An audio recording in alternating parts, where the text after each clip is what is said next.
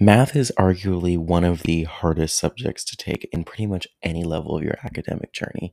But it's not because of the content that's being created, it's because of the mindset and the internalized messaging that we have all absorbed from the way that we teach and engage with math.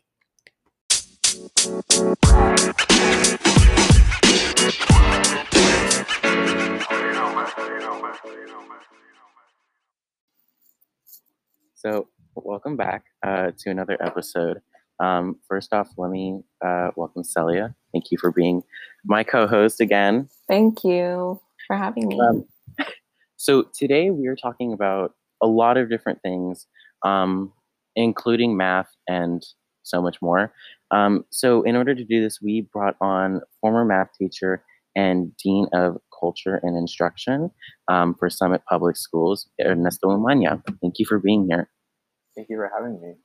Um, so I'm super excited because we're going to be talking about one of my favorite subjects, um, and most people's not favorite subject, math. Um, but before we do that, we're actually going to start off with our lightning round questions. So when, whenever we have a new guest on, we ask them um, 10 questions. So your goal is to try and answer them as quickly as possible. And this is just so our listeners can get to know you a little bit better. Yes. Yeah. So I'm going to pass it off to Celia to start us off. Okay, so the first lightning round question is coffee or tea? Coffee. Pizza or pasta? Pizza. Okay, a night on the town or staying in? I'm 30 now, so um, staying in. Tour of Italy or Portugal? Um, Italy. Nice, good answer. Sorry. Tour of France or Spain? Uh, France. If you could have any job in the world, what would you choose? Um, I would want to have my own restaurant slash lounge. That goals, goals. That is such like a different answer that we've we have never heard that before. So that, that's interesting. Um, if you could change one thing about the world, what would you want to change first? That's a lightning round question. Yes. Um, if I could change one thing about the world, um, I would like reverse climate change. That's that's an that's an answer. um, that's a hard that's a hard question. I'm sorry. It's gonna get worse. So, if you could have a superpower without any consequences, what would you want to have? Um, I would want to be invisible. Do you know who just said that? What Missy Mani just said that last. Um, that was the you guys like I'm keeps I keep seeing invisibility um pop up now because it's a pretty unique one. Um, Or, like, I wonder why. Like, I, I know why I want to be invisible. why? I'm nosy. I want to be a part of you know conversations but I'm not welcome. Okay. Um, if you could have anything in the world in limitless quantities other than money, what would you want to have? Time. Explain. Um, I don't think I want to die. And I mean, I know there's the the sun and the moon, and so you know there's a set amount of time or hours in the day. Um, but I feel like there's never enough to do like what I want to do. Um, obviously in a day, but then in a week, year, in a lifetime. There's so much I want to do. Right. Okay, so that was it. Like you did a really good job. Um, Good job. You got that. You got, you went through that super fast. it's not that hard. Okay. Um, how hard was that on a scale of one to ten? It wasn't hard. It's just you're making me sweat over here. I'm sorry. Okay. Um, so let's first talk a little bit about math. Um, I kind of want to hear about your history as a teacher and um, also as a math teacher. Yeah. Um, um, do you want me to just talk or? Yeah. Yeah. So I, I mean, as far as my history of a teacher and, and math teacher, they're the same. Um, I've only ever taught math. Mhm. Um, math seven is something I've taught, um, and then mostly Math 8. Um, definitely prefer Math 8 to Math 7, um, and I can share a little bit more about that later. But um, I started teaching and started teaching math with Teach America, um, which is a program that helps folks get into teaching um, while also earning their teaching credential. Um, and I did not study math, so I went into the program hoping to teach like social studies um, in an ideal world, like student government, if that exists. Um, but someone out there said, "Oh, you've taken enough classes. You're qualified." Math, and I was like, mm, "I don't know about that," but um, they believed in me, um, and they provided me with some resources to check off some list of things I needed to do to be able to legally teach math. Um, and next thing I know, I'm in front of students teaching math. Um, to be honest, it's always been something that I felt like I didn't feel really qualified to teach because um, I, have never even taken calculus. Um, mm-hmm. And math was something I was good at as a student um, in middle and high school, but wasn't necessarily my favorite subject. I took geometry twice. Um, my lowest grades in high school, um, one of them was a math course. So mm-hmm. I wasn't. I don't think I'm your typical math teacher in that like I help my students do good in math, but I can't say that I ever got them to love math because I myself don't necessarily love it. um. Okay. Well, that's a lie because I actually love math because of Math Eight. Um. So there you go. Um, I guess I'm the anomaly. Um, so, so I love how you also answered like, I like you gave a lot more history into like how you fell into the math teacher hole, but I kind of want to also add like why like I'm assuming that there probably were other opportunities out there. So why were you like, oh, all right, let's just try and see where it goes with math? Um, yeah, so I had done some work before teaching, and um, I just knew that I really wanted to, to get into the classroom. Um, and at that point in my life, I had already um, had already finished my undergraduate degree, so I had a bachelor's. I had already finished my graduate degree, so I had a master's as well. And I just I didn't want to be a full time student again. Right. So um, I, this was an opportunity um, to get into the work that I wanted to do while doing what I needed to do to just be able to do the work. And um, I don't know, like it just math also like I think is like once you learn like the the rules of it, like you're able to manipulate it to make it your own. Um, right. I also do feel really passionate about helping students um, so that math doesn't serve as a gatekeeper. I think historically, um, as you get to college, there's students that get there um, and then might not be actually ready to engage with the college level math. And like, I, right. that's something that was, um, I, I, was hoping to like disrupt that system for that. Right. So it's interesting that you bring up that math is uh, kind of like the gatekeeper of high school and college because it is. Um, but I also want to ask, you know, that's probably one of the reasons or one of an answer to this question, but why is math often seen as super challenging? Mm, that's a good question. I think that math is often seen as super challenging because in the past it, it's been taught in a way that really valued like the answer one. Right. And usually a very specific way to get to that answer. And I think with some changes to curriculum and instruction, like we're moving towards a direction that allows for multiple representations, multiple approaches, and um, makes math classrooms more like problem based. Um, And I think that's that's new. So I think part of that fear comes from just people having negative experiences, and right. then the, the other comes from like this is new and like um, people don't necessarily um, they're they're not used to it and don't necessarily know how to help. Like a parent might not know how to help us, their child in this new way of instructing math. Right.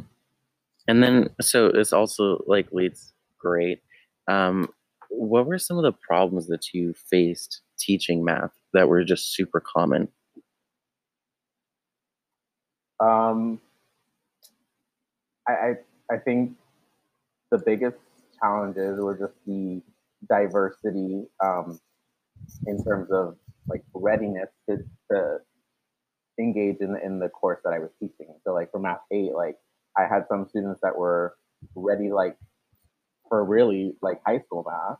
And then Mhm. there were some students that were still struggling with like the concepts from the year before. And so I think the beauty of having like a diverse classroom like that is that you can rely on your peers to help you through things. Um, but it also can be very challenging if um, it's easier for a student to like act out and Right. and like you know draw negative attention to themselves because it's, it's like it's easier to be like funny than dumb Yeah. so um, that can that can present a challenge for a teacher um, with relatively no to little experience um, and like how to group kids and how to support different levels um, yeah that's what comes to mind Right. Um, and I also wanted to like kind of ask too. Man, this is like a really hard question to ask because there are so many different ways to answer this question. Um, but I kind of want to hear uh, how do students become proficient at math? So, how would students who are currently struggling in math and like aren't getting the support they need how can they advocate for themselves and become proficient in math um, i sorry for the super hard question No, not at all. I think um, one thing that I can't stress enough is just the importance of showing your work, um, or in some shape, way, or form, like representing your thought process so that others can get like an insight into that. Um, so that like as a teacher, if I see your work, like I can actually see if there are if there's a misunderstanding, if there's a gap, I can pinpoint that and Right. like like that's my entryway into like being able to help you get um, to the level of where you need to be for that task or that activity or that um, unit grade whatever. Um, so i think that is one very tangible thing um, i think anyone can do. Um, it's showing your your reasoning in some shape way or form. And it doesn't need to be on paper um, it doesn't need to be like algebraic it can be it, it can take multiple representations but it needs to be communicated so others can right Um, yeah. I think was- the other thing is just like uh, be like comfortable like failing. like yeah it's not gonna come the first time, and like you know everything's hard until it becomes easy. right Um, and then like this idea of proficiency, like I, I think it's important to just understand that there are things that you need to do to sort of like complete requirements to be competitive for X, Y, and Z programs, but like proficiency, I think is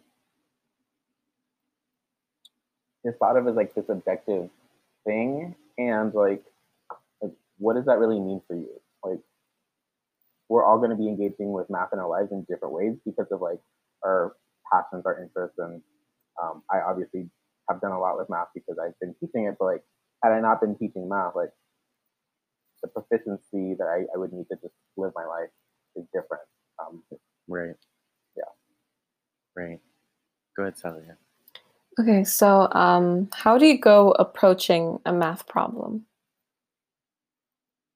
Mm, any old math problem.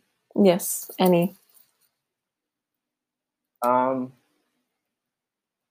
I think something that I've come across in like PD that I, I wish I shared more with students is try something easier. Like keep the like the heart of the problem the same, but like there are still today like rules that in theory I've memorized, but I haven't actually memorized them. I just am able to very quickly remember the rule because I try something like simpler, and then from there, I I realized, oh, okay, th- that's the pattern, and so um, I I look for patterns as well. That's the other thing that I I do. nice question. Um, so when you're approaching a difficult challenge, whether if it's in math or something else, how do you go about by solving it? Um, it's definitely something that I have to do like physically, like on paper with a writing utensil. Um, I've learned that like I, especially through this past year and a half, like I am good at like organizing myself digitally, but in terms of like actually seeing my work, I need to write things down. Um, Right. True. Right. here, here, yeah. It so I also want to ask, like, before we kind of leave the math talk, I kind of want to ask, what is the difference between algebra and geometry? This is actually a question that we got on our Instagram, and so I'm gonna take the time to ask that now. Um, the difference between algebra and geometry. Yeah. Uh, I mean, I think geometry is a little bit more concrete, um, and I, it involves shapes. I think there are a lot more um, things that you can do with like physical objects in a geometry class that in algebra it's a little bit more abstract. Um, Right. I don't know. I mean, I I would need to look and see if there's actually some kind of correlation, um, even though correlation does not mean causation. Um, I've heard that um, if you're good or if you enjoy algebra, then the opposite is true of geometry. And that was very true for me. Yeah, Um, but I mean, I think having an understanding of algebra makes geometry a little easier. yeah, yeah. I don't like. I don't remember when I heard it was like if you loved if you love algebra, you're gonna you're gonna really hate geometry. But I didn't like algebra, and I really love geometry, so it's kind of true for me. Um, what about you, Celia? Um, I really don't like both, but math is not my it's not my favorite subject. Oh, well, that's gonna suck for you because you're gonna need it. yeah, Um, I know. Um, so I also okay, hold up. Well, we're gonna shift a little bit. Um, so we're gonna talk about math. Uh, so, but I kind of want to talk more about a society, kind of like political science. I didn't want to use that term because that's Celia's probably favorite topic. Um, so Political science?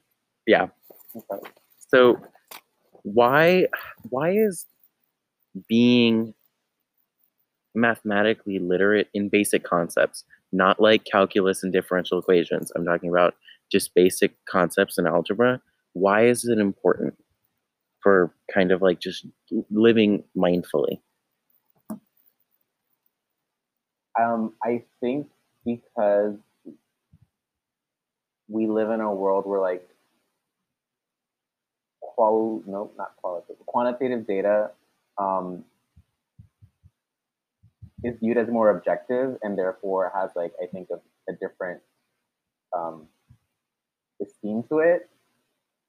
It is important to to know math to be able to like distinguish facts from um, fiction um, Mhm. because um, math once you learn the rules can be manipulated in different ways um, to like paint the picture that you want it to. Uh, and so like in math, like I really enjoy statistics and probability because um, you, you can make it say a lot, but like if you aren't literate in math, then like you're gonna be easily manipulated yourself. And so I think that's why it's important to be able. Um, Yeah. to, there's a cog skill at Summit. What is it? Um, um, something relevant sources. Anyway, Selecting relevant sources. maybe maybe that's the one. But yeah, I think math helps with like knowing like what Contextualizing sources. CBD. Okay.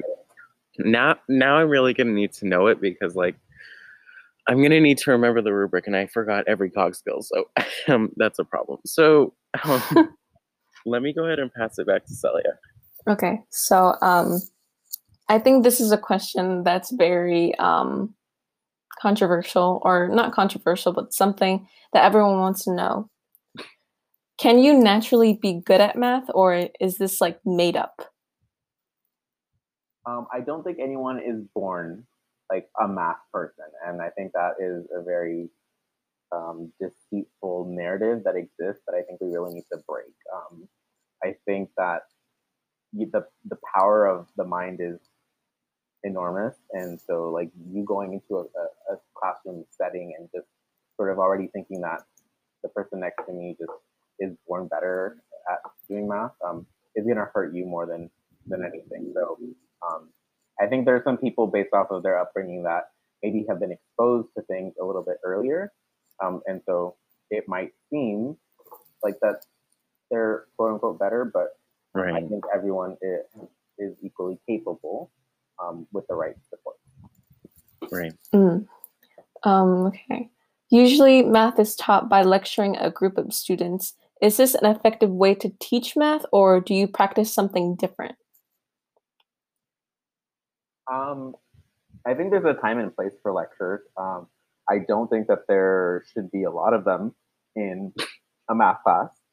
Um, I think that is really, I think, especially through virtual school and, and, and with like technology, we can put these lectures out there into the world and have them as resources as you need them. But I think you learn math best by like learning to ride a bike. You just need to get on the thing and do it, knowing you're gonna fall, hurt Right. yourself, but like get up Yeah. and do it again. Right. True. Okay, so um, last question. How do people use math, specifically statistic and graphs, to manipulate the public, and how can we stop this?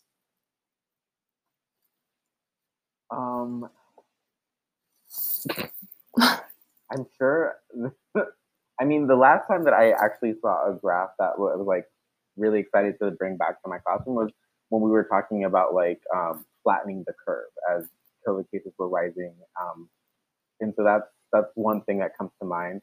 Actually, I have something on my Instagram that was like, "This is why you should listen to your math." BCW, do not put your Instagram handle on our. Don't don't say it out loud because there's people from there's students from Summit to listen to unless you want them to follow you. Oh, Yeah. my future Instagram. It's fine.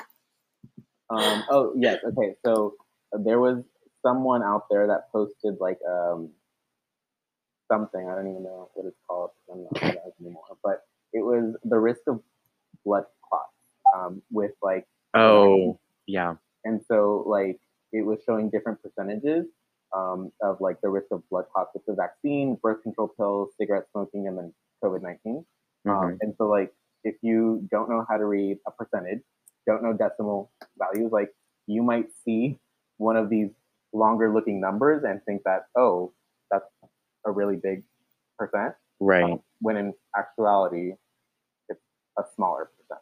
So um, that's that's one way that I'm thinking. Right. That is Hmm. like very relevant. yes. Um, especially well, especially since there's also and I think this kind of comes back. I don't I don't remember what teacher said this was there was a teacher.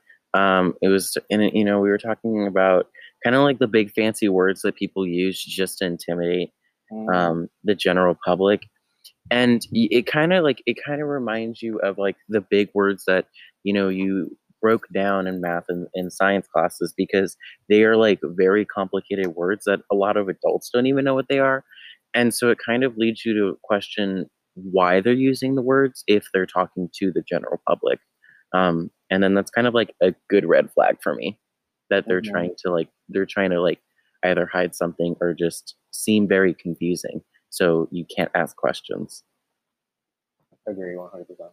And this also leads kind of into um, talking about math and um, the way that we kind the way that we the the way that we see math in our society. Um, often, like oftentimes, we associate the your knowledge, your knowledge level of mathematics, uh, with your success, and so it's told to us all the time especially if you're a student that if you're not good at math then you're not going to be able to like make it through college or something um, or like make and, it through adulthood. And of course those aren't associated but what are some of the ways that we might be able to respond to people who t- try and tell us that? If they tell you that you need to be successful in math to be successful in life? Mm-hmm. um, i think in those instances you just need to have a clear understanding of like your sense of purpose and like your concrete next step, especially as a high school student, like what's what's after high school. Um, because in some instances that might be true. Like, um, you know, you you probably need to know a good like a fair amount of math in order to be like an engineer or something. Um, but you're you're going to be um, I don't know, a singer, I mean, sure, there's a like, you know, you need to know math to like handle your money, and yes, that's true.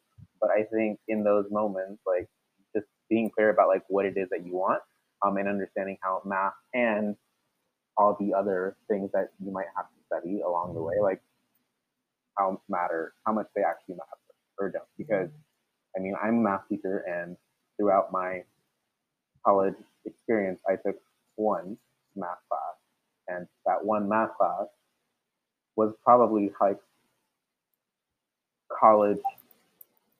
It was college ready math. Like I was beyond quali like overqualified for it, but I was like, I don't need this for what I was studying political science, and I didn't see math as being relevant to what I needed or wanted to do. So I, it was something that I needed to check off the box.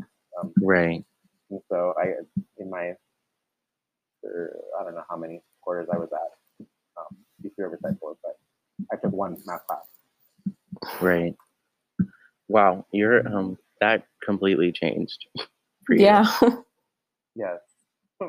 My mom to this day says, um, because I I still remember my the first seat that I brought home um, as a middle school student was in my honors math class as a sixth or seventh grader. And like I got punished hardcore um, like that summer, my mom made me go to like work with my stepdad, and yeah, it was very like arduous manual labor. Right. Um, and I was like, I'm never gonna need math in my life. Da, da, da, Years later, I'm a math teacher, so yeah, she throws that in my face all the time. Okay, you can stop. You can stop recording a little. Okay, so now we're gonna we're gonna shift focus away from well kind of shift focus away from math and talk about kind of just being a teacher um, because it, with uh, well a lot of people don't know what it means to be a teacher and also like what it takes to you know do you know what i mean like it's kind of, it's a very like misunderstood realm um so uh can let's just start off kind of easy here and talk about like what your favorite moment as a teacher is so far? Um, I guess I, this isn't easy. It's not easy, but I think um, before teaching, like I had this life that I wanted to live for myself, and that involved like a lot of travel. Mm-hmm. Um, ideally, like internationally, mm-hmm. um, but um, just like for sure some kind of travel. And something that I really cherished was the opportunity to um, take a handful of students, my first and my second year teaching, um, on a travel study trip to DC. Um, I wish that I could have done that with many more students, um, but finances were a real uh, barrier. Mm-hmm. Um, and I, am grateful for the few that I was able to um, go with because I think traveling just expands like your horizons and um, worldview in a right. way that just staying locally doesn't. Right. So, Okay, this is gonna be a really weird question to ask, just because there's there's a lot of answers to this question. But what is it really like to be a teacher? Um, I think it's the hardest job that you'll ever love if you do it. That's one thing I want to say. The other thing that I want to say is everyone thinks that like they know Yeah, because they've been a student. Like that's right. that's the weird thing about like education and like specifically teaching. We've all in our lives interacted with a teacher, and for a good chunk of time, right? Right. you're Yeah. In public education, K through twelve, like Eh, you know something, and you do, and like you don't know everything that like the teacher is doing after hours, and Right. um, and sometimes that's a lot of work Yeah. um, more than like even incoming teachers know what they're getting into. Um, the first couple of years um, can be very difficult, um, and it gets easier with time because you you know what to expect. You become an expert and more comfortable, and then you build routines that you can transfer like year after year. Um, but it's it's kind of hard, and though there's a lot of collaboration, like there's also like times of isolation in, in the work Yeah. be hard. So there's i don't know i think i saw this on twitter um and it was saying that you know like being a teacher is the only job where everybody thinks that you have summers off.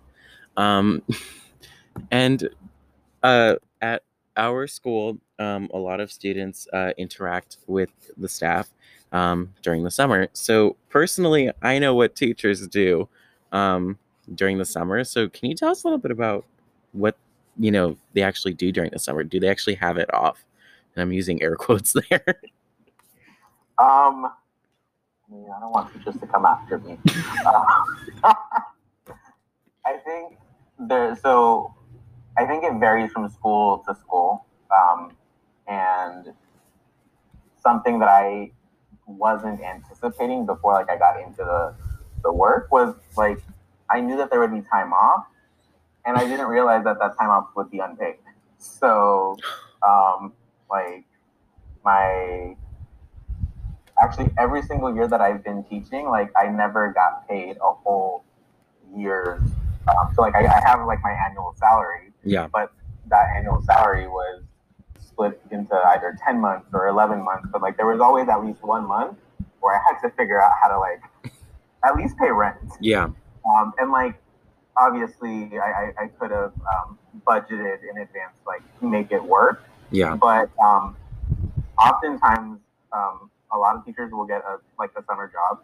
Yeah. Um, and that's something that i did every summer until i realized i'm like I, I need to sort of start taking care of myself in order to be able to sustain myself in this work. So right. um, the last couple of years especially um, with like everything that's been happening in the world i actually did take that time off um, but like um, as i was doing that I was very restrained in what I was able to do because I, I knew I wasn't getting paid and I wasn't doing anything extra to to make up that um, loss of income. So um, that's one thing. The other thing is like a lot of teachers are doing like professional development, yeah and some of it is like obviously school um, sponsored and led, and a lot of it is just like because you want to be better. Um, so like I've I've done a lot of like free online classes, and like you know I'm technically on summer vacation, but I'm at my computer taking notes, just trying to get better um, because I want to do better by students. So right there is time off, and it is time off from students, and I think most teachers will appreciate not having a grade um, during that time, but um, it, it, it's not time off. yeah. So uh i kind of you know a lot of people so a lot of people know that like there's you know like you have office hours and like the stress of not only teaching but also like dealing with kids personal life as well because it's honestly te- like with my experience with teachers, a lot of them um, do become mentors to their students because they are helping them develop um, emotionally and psychologically and relationship wise. So, but what are some of the the positives of being a teacher? Oh, there's so many.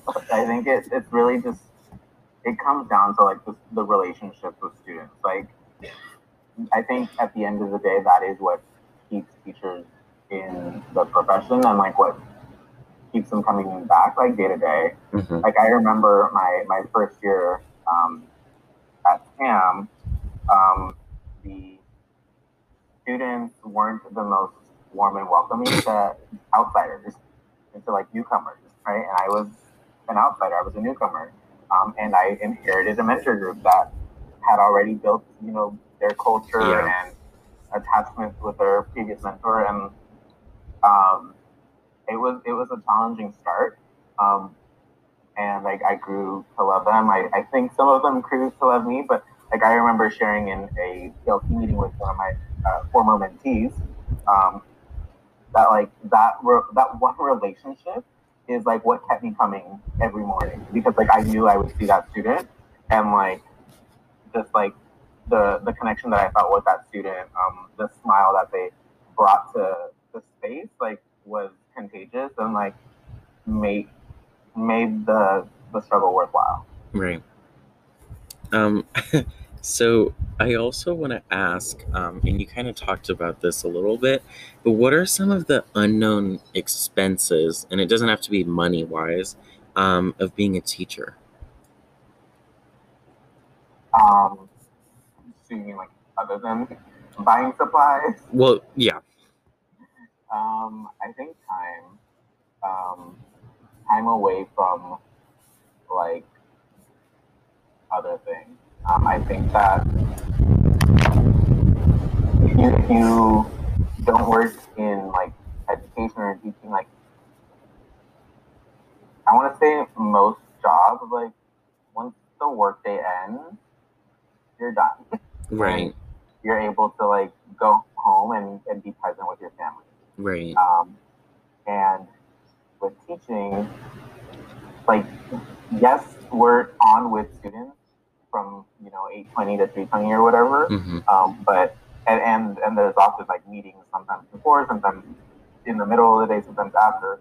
But like, once all that stuff is done, like, I still have a stack of papers that need grading. And I'm bringing them home. And so, like, I I think when I think of an expense, it's like, yes, you signed up for that, um, and I think teachers should be fairly compensated for that. Yeah. But I think what else is true is that like you're like family, and your partners are affected by that. Like my partner didn't necessarily sign up to like Yeah. grade papers with me, but there they are, like supporting, my, you know, um, or just being understanding that I, I need to grade and, and I'm not going to Yeah. be available. So I think that's an expense for sure. Yeah. Um, and I also wanted to add, like, now that you said that, how how much do you think teachers should actually be paid? Um, how much do I think teachers should be? Well, first off, it should be enough to be able to live in the communities that they teach. Um, that is going to be different for different communities, but like, I, sh- I shouldn't like if I if I teach in an area, I should be able to live in that area. So enough to be able to live there. Um, and then, I mean, I, I can't say a hard number, but I, I think I ideally teachers should be paid year round because of all the time that they're putting in during the school year. That like, And also should be paid for office hours too. yeah, um, all of that, and any extra duties. Um, Paying for supplies. yeah, a good a good insurance. Um, I, I- yeah, I think that question can be answered in, in so many different ways, but like I think teachers need to be paid in a way that is respectful for like the amount of work that goes into it, and it's, Right. a, it's a labor of love, but like don't take advantage of it. yeah it's like i'm i don't remember what class i was in i'm pretty sure it was probably history um and we we were talking about teacher salary and so one person googled the teacher the like the average salary of a teacher because they didn't know somehow um and they like kind of just sat there in silence for oh i don't know the entire class because they like they processed how damaging it could be.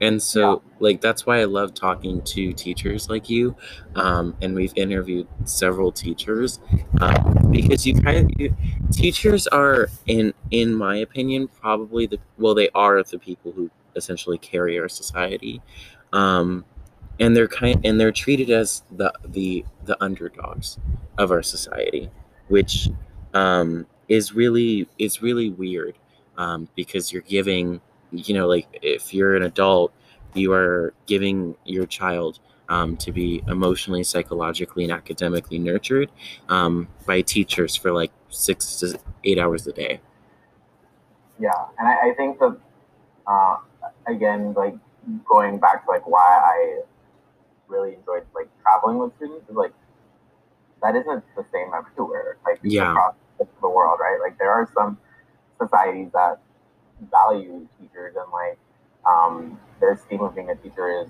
equal to you know being like a, lawyer or a doctor. Yeah. Like, the field is respected for like the professional um, that make the field, and I, I, I don't know why it's not like that yeah here.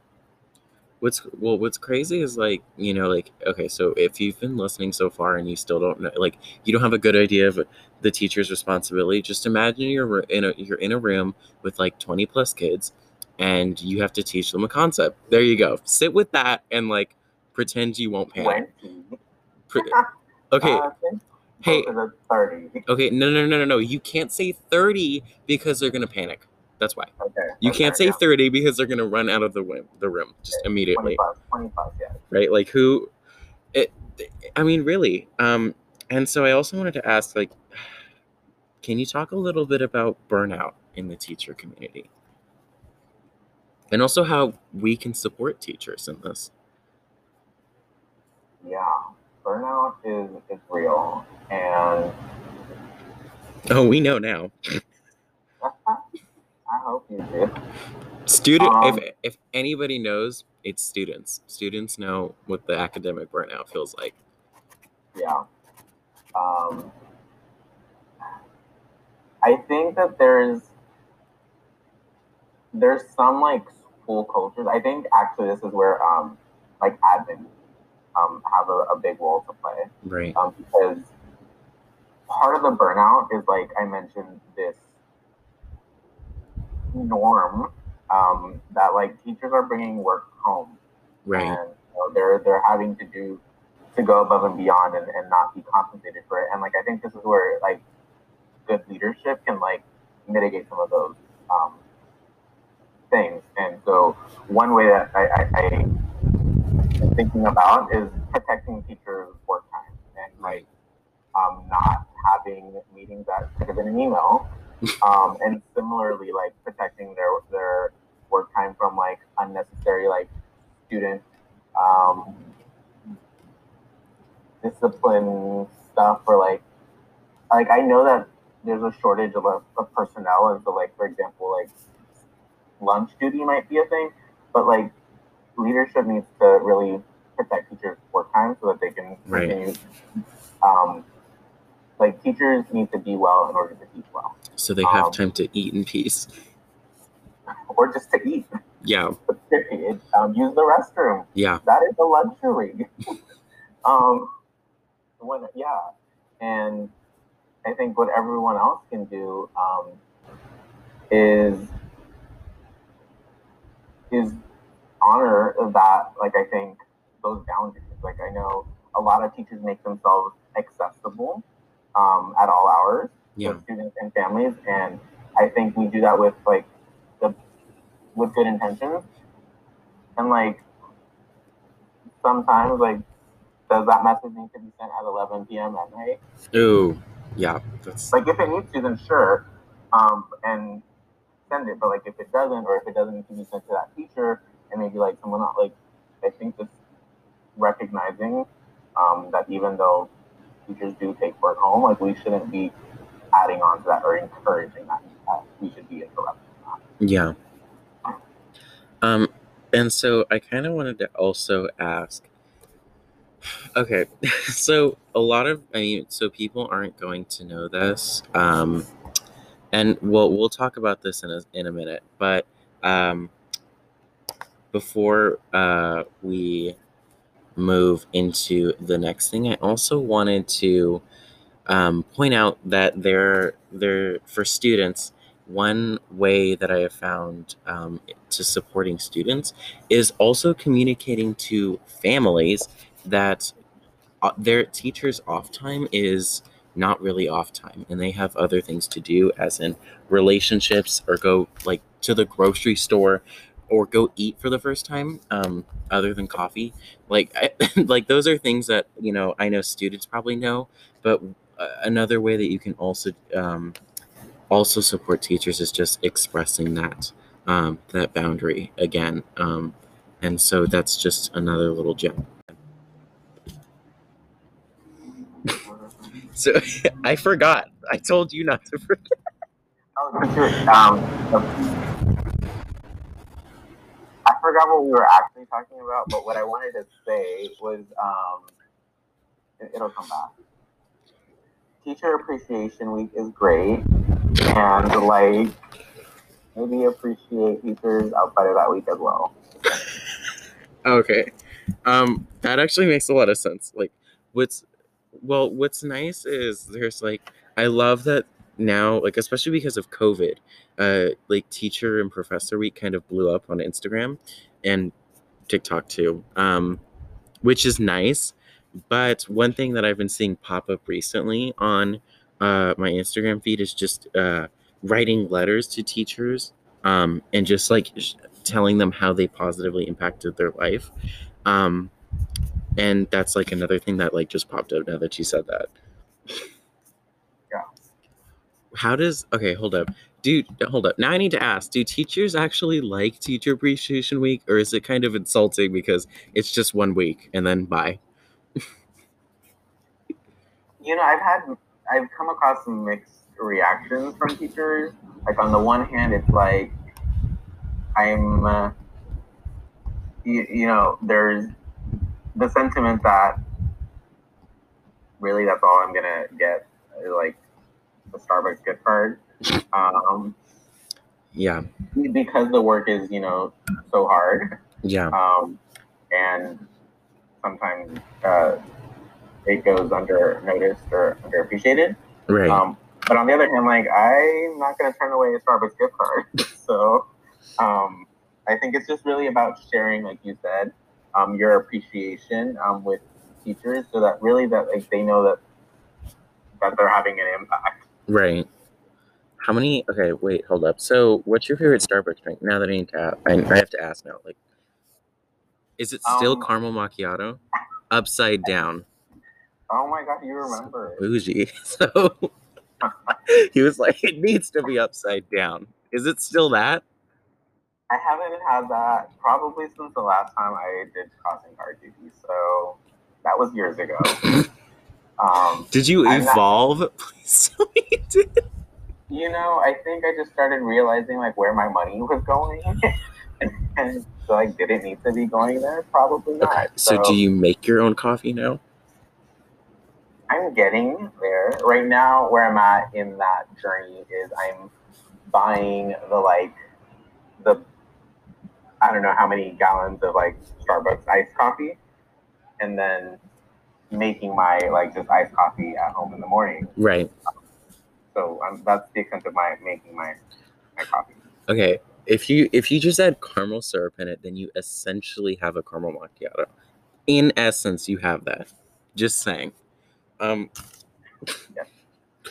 I don't know why Starbucks like every single time I go to on the Starbucks app, it just gets more expensive Yeah.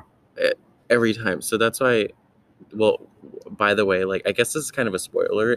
We are planning to do a coffee episode, like an entire episode about coffee, but um, that's like the reason why um, is because it's expensive. Um, so now let's go ahead before before I ask um, the last couple questions. We are going to do a do a this or that segment. Um, so we're just doing this or that. Like that's all we're doing, um, just to keep it simple. So, well, the questions are going to be hard again. Sorry. Uh, are you ready? I think so. Okay. Um, first off, would you rather have no taste or no smell? Oh, this is very COVID. we did not do that. I I just realized that. Oh no. Um, you should like insert a trigger warning here. Um, no taste or no smell. I'm gonna oh, There's nothing else about coronavirus in here. I guess this is the ugly one. I'm gonna say no smell. Okay. Would you rather change the future or the past just by reimagining it? Uh, the future. Uh, would you would you rather give up your salary for the next five years or give up everything you have in the bank right now? You know, if I was a real good math teacher, I'd be able to do math real quick in my head. Um, everything I have in the bank right now. um, would you rather be able to talk to uh, animals or speak all human languages? Speak all human languages. Would you rather have a completely full battery for your phone or always have a full tank of gas? This is a logistical related question, and we had an entire argument about this, by the way. Um, well, I have a hybrid car now, so I would Wait. prefer When did you get a hybrid car? last year. What happened to your other fancier car? You know, I again, I was That's right. Where, I, re- I just remembered. I just remembered what happened to it. yeah, I was just thinking about where my money was going. Yeah. So my preference, if I can have it, is to have a fully charged car at all. Okay. um, because we like we were just art. I think the the argument came from math. Like we were trying to do like a cost analysis there, trying to figure out okay, would we save more energy or would we save more money through decreasing the electric bill or just not having to buy gas? Which obviously gas, like that's how it, it just worked. Um, so that's interesting. Um, we've never had anybody who had an electric car and was like, eh. so thank you for stumping me. Um, would you rather work a high paying job that you hate or your dream job with only enough money for basic necessities? Um, basic necessities. Wait, is that is that basically describing Teaching. Yeah, that's what like is that what did I just do that? Whoops. I think so. Yeah, I, I think I'm fine with that. Okay. Um, would you rather stay where you are in your life for the next 20 years or move forward 20 years in your future life? Like just fast forward to that time and not experience it. Yeah. Oh no. I'd rather right so this was another like debate question um, because it was just like either people wanted to like fast forward but then you're missing 20 years right like you Yeah. might or you could I just think stay as, as you get older, like there, the desire to age quickly like diminishes. Like I remember being young and like looking forward to being 17 and then 19 and then 21 and then I got to 21 and I was like, oh no, it let's doesn't slow down the clock. it doesn't we have middle schoolers who listen to this podcast and that i really have to agree with that trend and i'm only 17 and it decreased rapidly uh, like very rapidly. Um so the the dream job actually kind of flowed like amazingly into our last segment here. So the reason why i really wanted to like bring you on to this episode is because you encouraged me to like pursue wild dreams. Um, I definitely thought of you as a teacher when we founded this media studio. um, but I wanted to talk a little bit about kind of like following your dreams and also making them um, into reality. Um, so oftentimes, you know, people tell us, "Oh, like dream big," but they never tell us like how to practically like take the first next step. So, can you talk a little bit more about that? Um, how to dream big and take the first step towards it. Yeah. Um, I'm asking all the very hard to answer questions. yeah. I think it starts with first like knowing like that like defining that dream for yourself. Right. Um and, and being sure of it. Um whatever that means. And like and be prepared to like, you know, respond to the haters. Um and sometimes it's not haters of like like I think about my relationship with my stepdad and when I'm thinking about haters, I'm thinking about him not because we have a negative relationship, but because he had a very defined like vision of like what he wanted me to do. Right. And you know, he wanted me to become a doctor or an engineer or a lawyer. And I was like, like when he would ask me like, what do you like, what do you, what do you want to be? I was like, I just want to be happy. And like, I don't know what that means right now. Like at the point in my life when he was asking me, but like I knew like I I wanted to just be happy and I was gonna figure it out. And um, you know, I had to sort of like be sure of that response for myself to be able to say like, I hear you and I appreciate your feedback and, and your input, but I'm gonna not listen to it and I'm not gonna go be an engineer because that's gonna make you happy. Because at the end of the day, I'm gonna have to live my life and Yeah. I might make all that money, but be miserable. So Right. It's defining the dream for yourself. The second thing is really about creating a community that's to support you in getting there. Right. Because I can't think of, well, I'm sure you can get there on your own, but that's going to be lonely. And And very, Um, really hard. Like really hard. yeah, and really hard. And like, like you, you need your, it, it'll be easier um, with community. And when it does get hard, like that community is going to be there for you. Um, and I think that's super important because um, life is going to throw challenges your way, and handling them on your own can sometimes like be the difference between making it and breaking it. Right. Um, I also wanted to ask, like, so do you think that there's like too much of an emphasis put on high schoolers to like figure out exactly what they want to do, um, kind of like immediately and like lay out a complete path? Um, is it something that you think is true, or is it something else? Well, I mean, that's my job now. um, I didn't know. I did not. I said exact path. CNS it, like anticipates failure coming, but okay. okay. Um, Whoops. ask your question again so I can. No. Okay. Do okay. Hold up. So, do you think that there's um too much of an emphasis put on high schoolers to like figure out a complete path um of what they want to do in their life?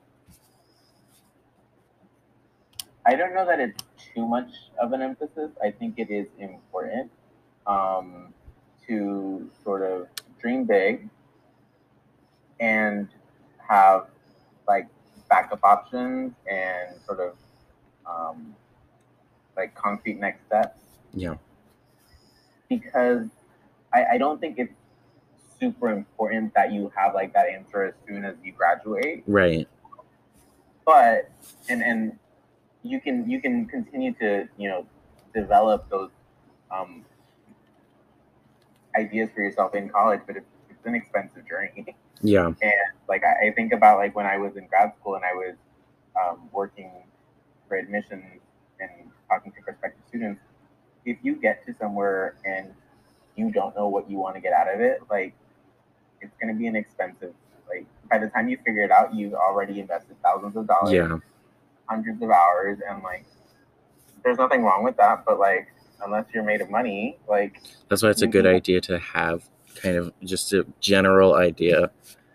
As specific as possible, but yes, general is better than nothing. um, and I also wanted to ask uh, because, well, okay, so college is daunting, duh. Um, but I really wanted to ask, um, how can schools prepare students to be better equipped um, to just ju- like i guess just deal with college um, because a lot of people describe um, high school as like just like letting kids just be pushed off a cliff and, and diving into college with like nothing to help. So like can you elaborate a little um, more on how schools can actually support? Yeah, uh, I think that I'm gonna respond in a very summit way, but uh, I mean, if I'm still with summit, I, I, I don't know that like the the skills or, or the habits that we're teaching are the right ones. People out there above my pay grade have done some research and figured out that yes, that works. Um, but I do think that that's the right approach, that um, equipping students with the right habits of success and, and the right universal skills yeah um, is the way to go about it because, um, like, at the end of the day, we're, we're preparing students to enter multiple, like, majors. And, like, what you're going to need as, like, a that science major is different from, like, a poli sci major. Yeah. And, um, what is true for both those kinds of students is that you both need to be able to like you need to know how you learn best and how to study. Um, you need to know um, how to create a sense, how, how, to have a healthy sense of community and attachment um, with folks. Um, these like transferable skills aren't specific to a content, and I think those are the things that are really gonna make the difference between like getting to college and making it through college. do you know all the 16 habits of success Do you? yes Oh, and i mean, I have a reason to know that. Actually, you do too now, but I have a reason, and it's called this right here, circle. That's why. Do you- um, shout out to your mentor. Um, yes, I. Miss Mo's gonna listen to this episode and be like, "That's my." I don't think I know them all, but like what are the what are the ones that you know? habits of success. Do not look it up. I will know. Cause I can I know them by order, by the way. By order. yeah, Oh god. Um, going from, I guess, left to right. I guess. but, but it's a pyramid. And So you're, you're talking about left, right. Okay, okay, hold up. I guess I'm going from I guess I'm going down up then and reading from left to right. Because I don't know why it's a pyramid, but okay. I totally forgot it's a pyramid. Well, I, yeah, I think that's important because I think the the habits they build on themselves, and I think Well, yeah, I guess it does because it goes from attachment to self-awareness, growth mindset, resilience, and self-direction. yeah, Okay. for sure. I, I'm not gonna argue. What is what what's your favorite habit of success? Um, my favorite. Okay, I need to look this up. If, if I'm not naming them, I want to at least have the menu. Right. habits of success. Hopefully, no one from admin is listening. I will. I can I can almost guarantee you that no one is listening from admin. Um, I like agency. That is one that I really do like. Um, Which, for me, is, is sort of like um, agency and self efficacy go um, hand in hand. Right. Um, and I, I'm always looking to shout out students who are like showing that initiative because I think that's one that is going to be really helpful. Like, if you are someone that goes to like a high school that doesn't have like office hours, um, getting to like college and where office hours are expected, um, and and like they're expecting you to know what to do with that, Mhm. um, that can be challenging. And so I think um, agency is one of my favorites to like name with, with students. Right. Okay. So this is my last question. Um, you made it. Congrats. Um, this is a really hard question, like, and I mean really difficult. So, given everything that you've experienced with online school for the past one and a half years, um, wow, that is a huge number. Um, what advice can you give to students who are going back to school for the first time in a, a long time? I'm so sorry. Advice to students. Like, what's your like one piece of advice? Uh.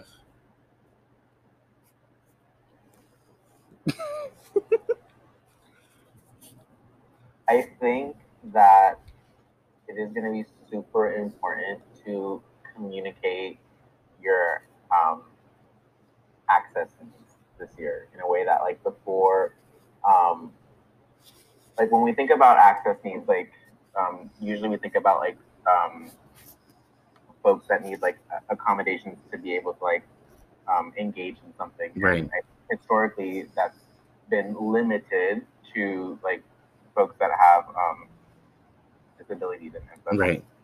Um, and while that is that continues to be true, um, I think it's also important to be thinking about like our mental health and students are, are entering these spaces with so much uncertainty and, and fear and anxiety and it's one okay to, to feel like that.